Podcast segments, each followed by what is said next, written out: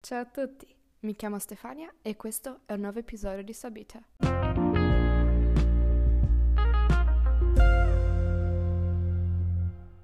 Buongiorno e buon mercoledì pomeriggio a tutti. Sono sicura che avrete pensato che l'episodio avrebbe parlato di San Valentino, ma innanzitutto io odio San Valentino in secondo luogo volevo darvi dei contenuti un po' più interessanti e un po' più utili. Ed ecco perché oggi vi parlerò del metodo ritenuto migliore, il più eccellente, il più efficace per imparare una lingua straniera. Ma prima di andare a parlare più nel dettaglio della Second Language Acquisition Theory, come ogni episodio andiamo a vedere quali sono le 5 espressioni di oggi.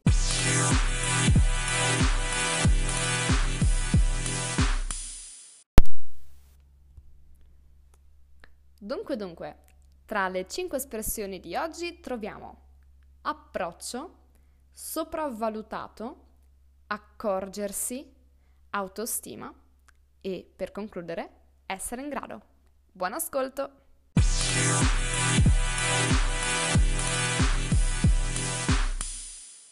Cominciamo quindi a parlare della cosiddetta Second Language Acquisition Theory di Krashen, un famoso linguista che si è basato su teorie di Chomsky, uh, il quale sicuramente uh, conoscerete se avete studiato linguistica. Qual è il concetto principale che dobbiamo tenere a mente quando parliamo di questa teoria? Dobbiamo ricordarci che apprendere una lingua e acquisire una lingua non sono la stessa cosa. Quando apprendiamo una lingua, mm, utilizziamo principalmente, anzi quasi solo, uh, la parte sinistra, l'emisfero sinistro del nostro cervello, che è la parte un po' più analitica, razionale. Quindi, uh, in sostanza, non facciamo altro che mh, mm, andare a dividere uh, la lingua in tutte le sue componenti, a fare un'analisi approfondita della morfologia, della grammatica, della sintassi. Ma usando questo approccio le informazioni che uh, assorbiamo sono molto spesso temporanee, facili da dimenticare e inoltre tendiamo a concentrarci troppo sulla grammatica e sul reading e anche sul writing dimenticandoci però quanto siano importanti il listening e lo speaking.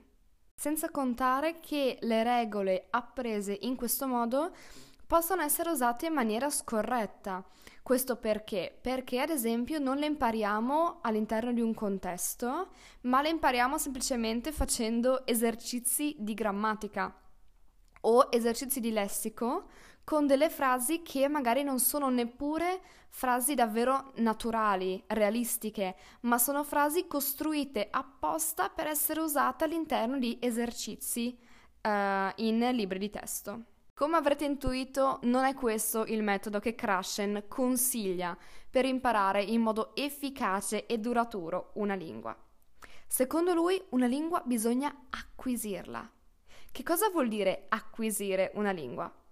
È qualcosa che in realtà tutti noi abbiamo già fatto quando abbiamo imparato la nostra lingua materna. Quindi riflettiamo un attimo su come abbiamo effettivamente imparato la nostra lingua materna.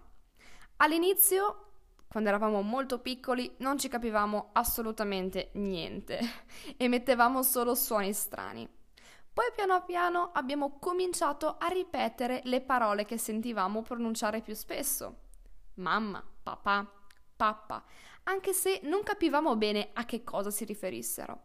Ci limitavamo a ripetere, a imitare. Nello step successivo abbiamo cominciato ad associare concetti a parole. E da lì in poi le nostre frasi sono diventate sempre più lunghe, ma abbiamo continuato a usare il metodo del ascolto, ripeto, vedo che feedback mi dà l'altra persona, quindi ha capito che cosa ho detto, non ha capito.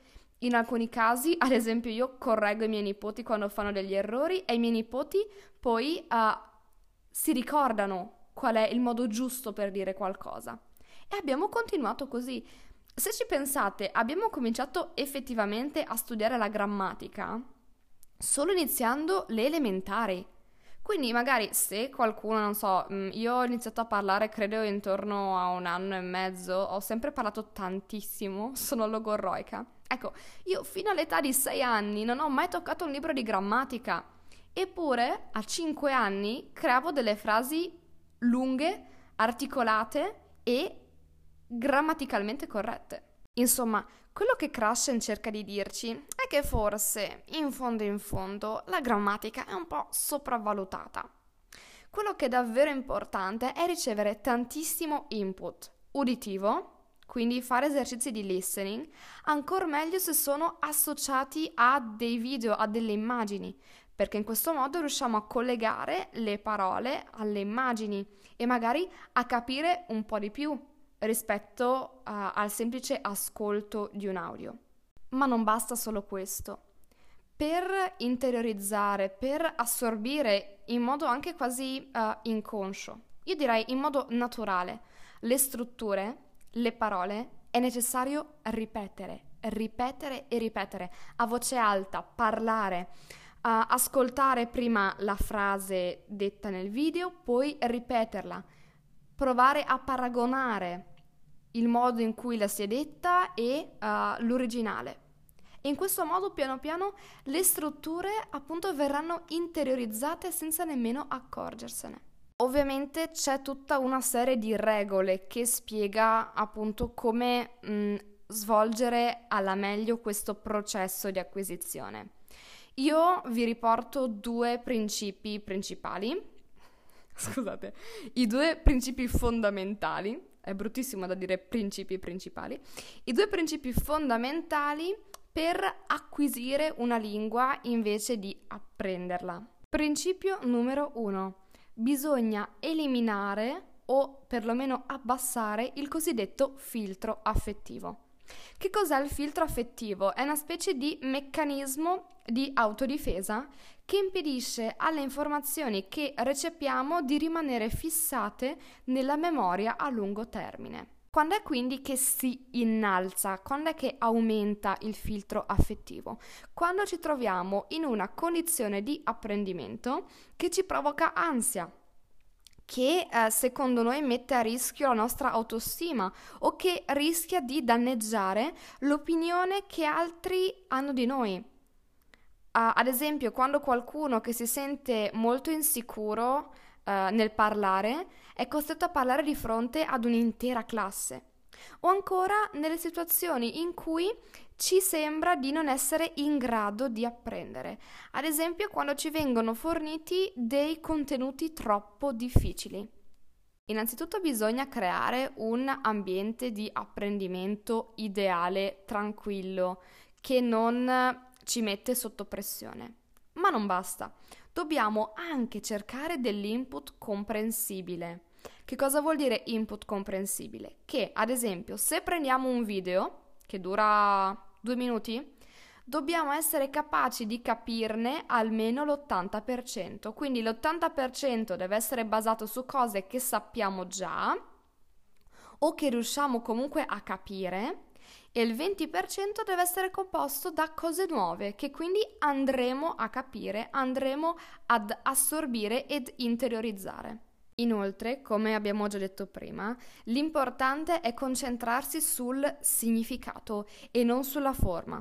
Quindi non andare a fare ad esempio analisi grammaticali, analisi fonologiche, morfologiche, ma concentrarsi um, nel capire il significato di quello che stiamo ascoltando, guardando. Ovviamente non vi sto dicendo di bruciare i libri di grammatica, anche perché io amo la grammatica, amo la sintassi, quindi non potrei mai farlo. Però mh, quello che vi sto dicendo, quello che Krashen sta cercando di farvi capire, è che la grammatica in molti casi può essere anche dedotta, ovvero, um, ad esempio, se guardate un video in italiano che parla della routine quotidiana, vedrete che il tempo che viene usato per uh, il verbo sarà sempre il presente. Quindi ogni giorno mi sveglio, faccio colazione, mi lavo. Di conseguenza voi in qualche modo assorbirete quest'idea che per parlare di qualcosa che viene svolto regolarmente si usa il presente. Poi certo potrete andare a fare degli esercizi di grammatica per rafforzare uh, questo concetto, per anche memorizzare bene la coniugazione del verbo, però in qualche modo la regola di grammatica l'avete già interiorizzata proprio guardando il video. E per oggi la vostra bellissima lezione di linguistica l'avete fatta. Detto questo, spero che tutto sia stato abbastanza chiaro, altrimenti scrivetemi senza paura uh, in direct su Instagram. E detto ciò, possiamo passare a vedere i significati delle 5 espressioni di oggi.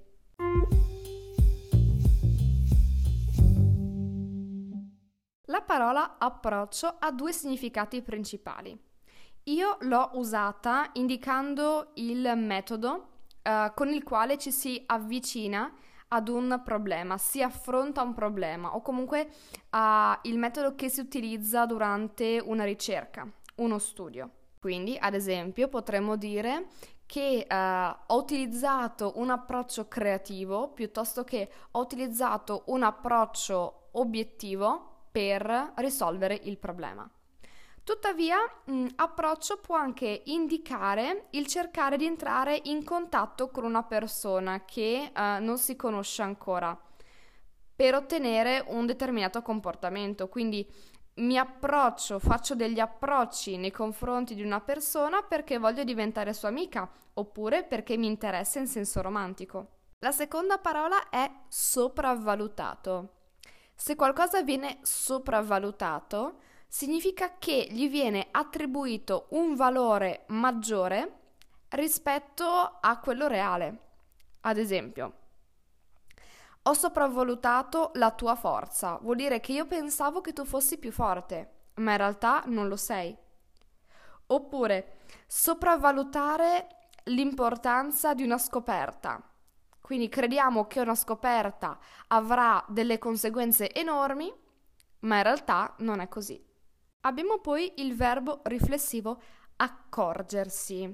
Accorgersi può essere usato sia riferendosi a dei ragionamenti mentali, ad esempio nella frase mi sono accorto di essere stato truffato, quindi ragionando si è reso conto, ha capito di essere stato truffato, ma anche mh, riferendosi ai cinque sensi, quindi mi accorsi di essere inseguito, quindi percepisco con i miei sensi, ad esempio dei suoni, che mi fanno capire che qualcuno mi sta inseguendo. Espressione numero 4, autostima. Se qualcuno ha molta autostima, vuol dire che ha fiducia nelle proprie capacità, valuta se stesso in modo positivo, ha stima di sé.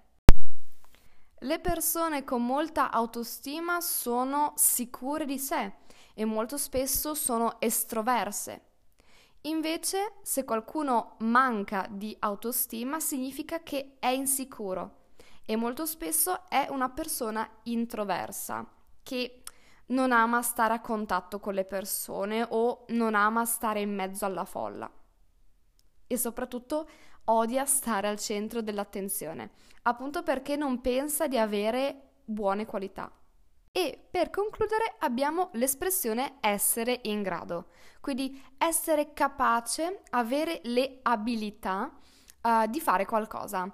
Molto spesso questa espressione viene usata in senso in frasi negative. Um, ad esempio, non sarei mai in grado di leggere un libro di fisica quantistica. Oppure, che ne dici di fare il DJ alla festa di Capodanno? No, non ne sarai mai in grado, non sono così brava.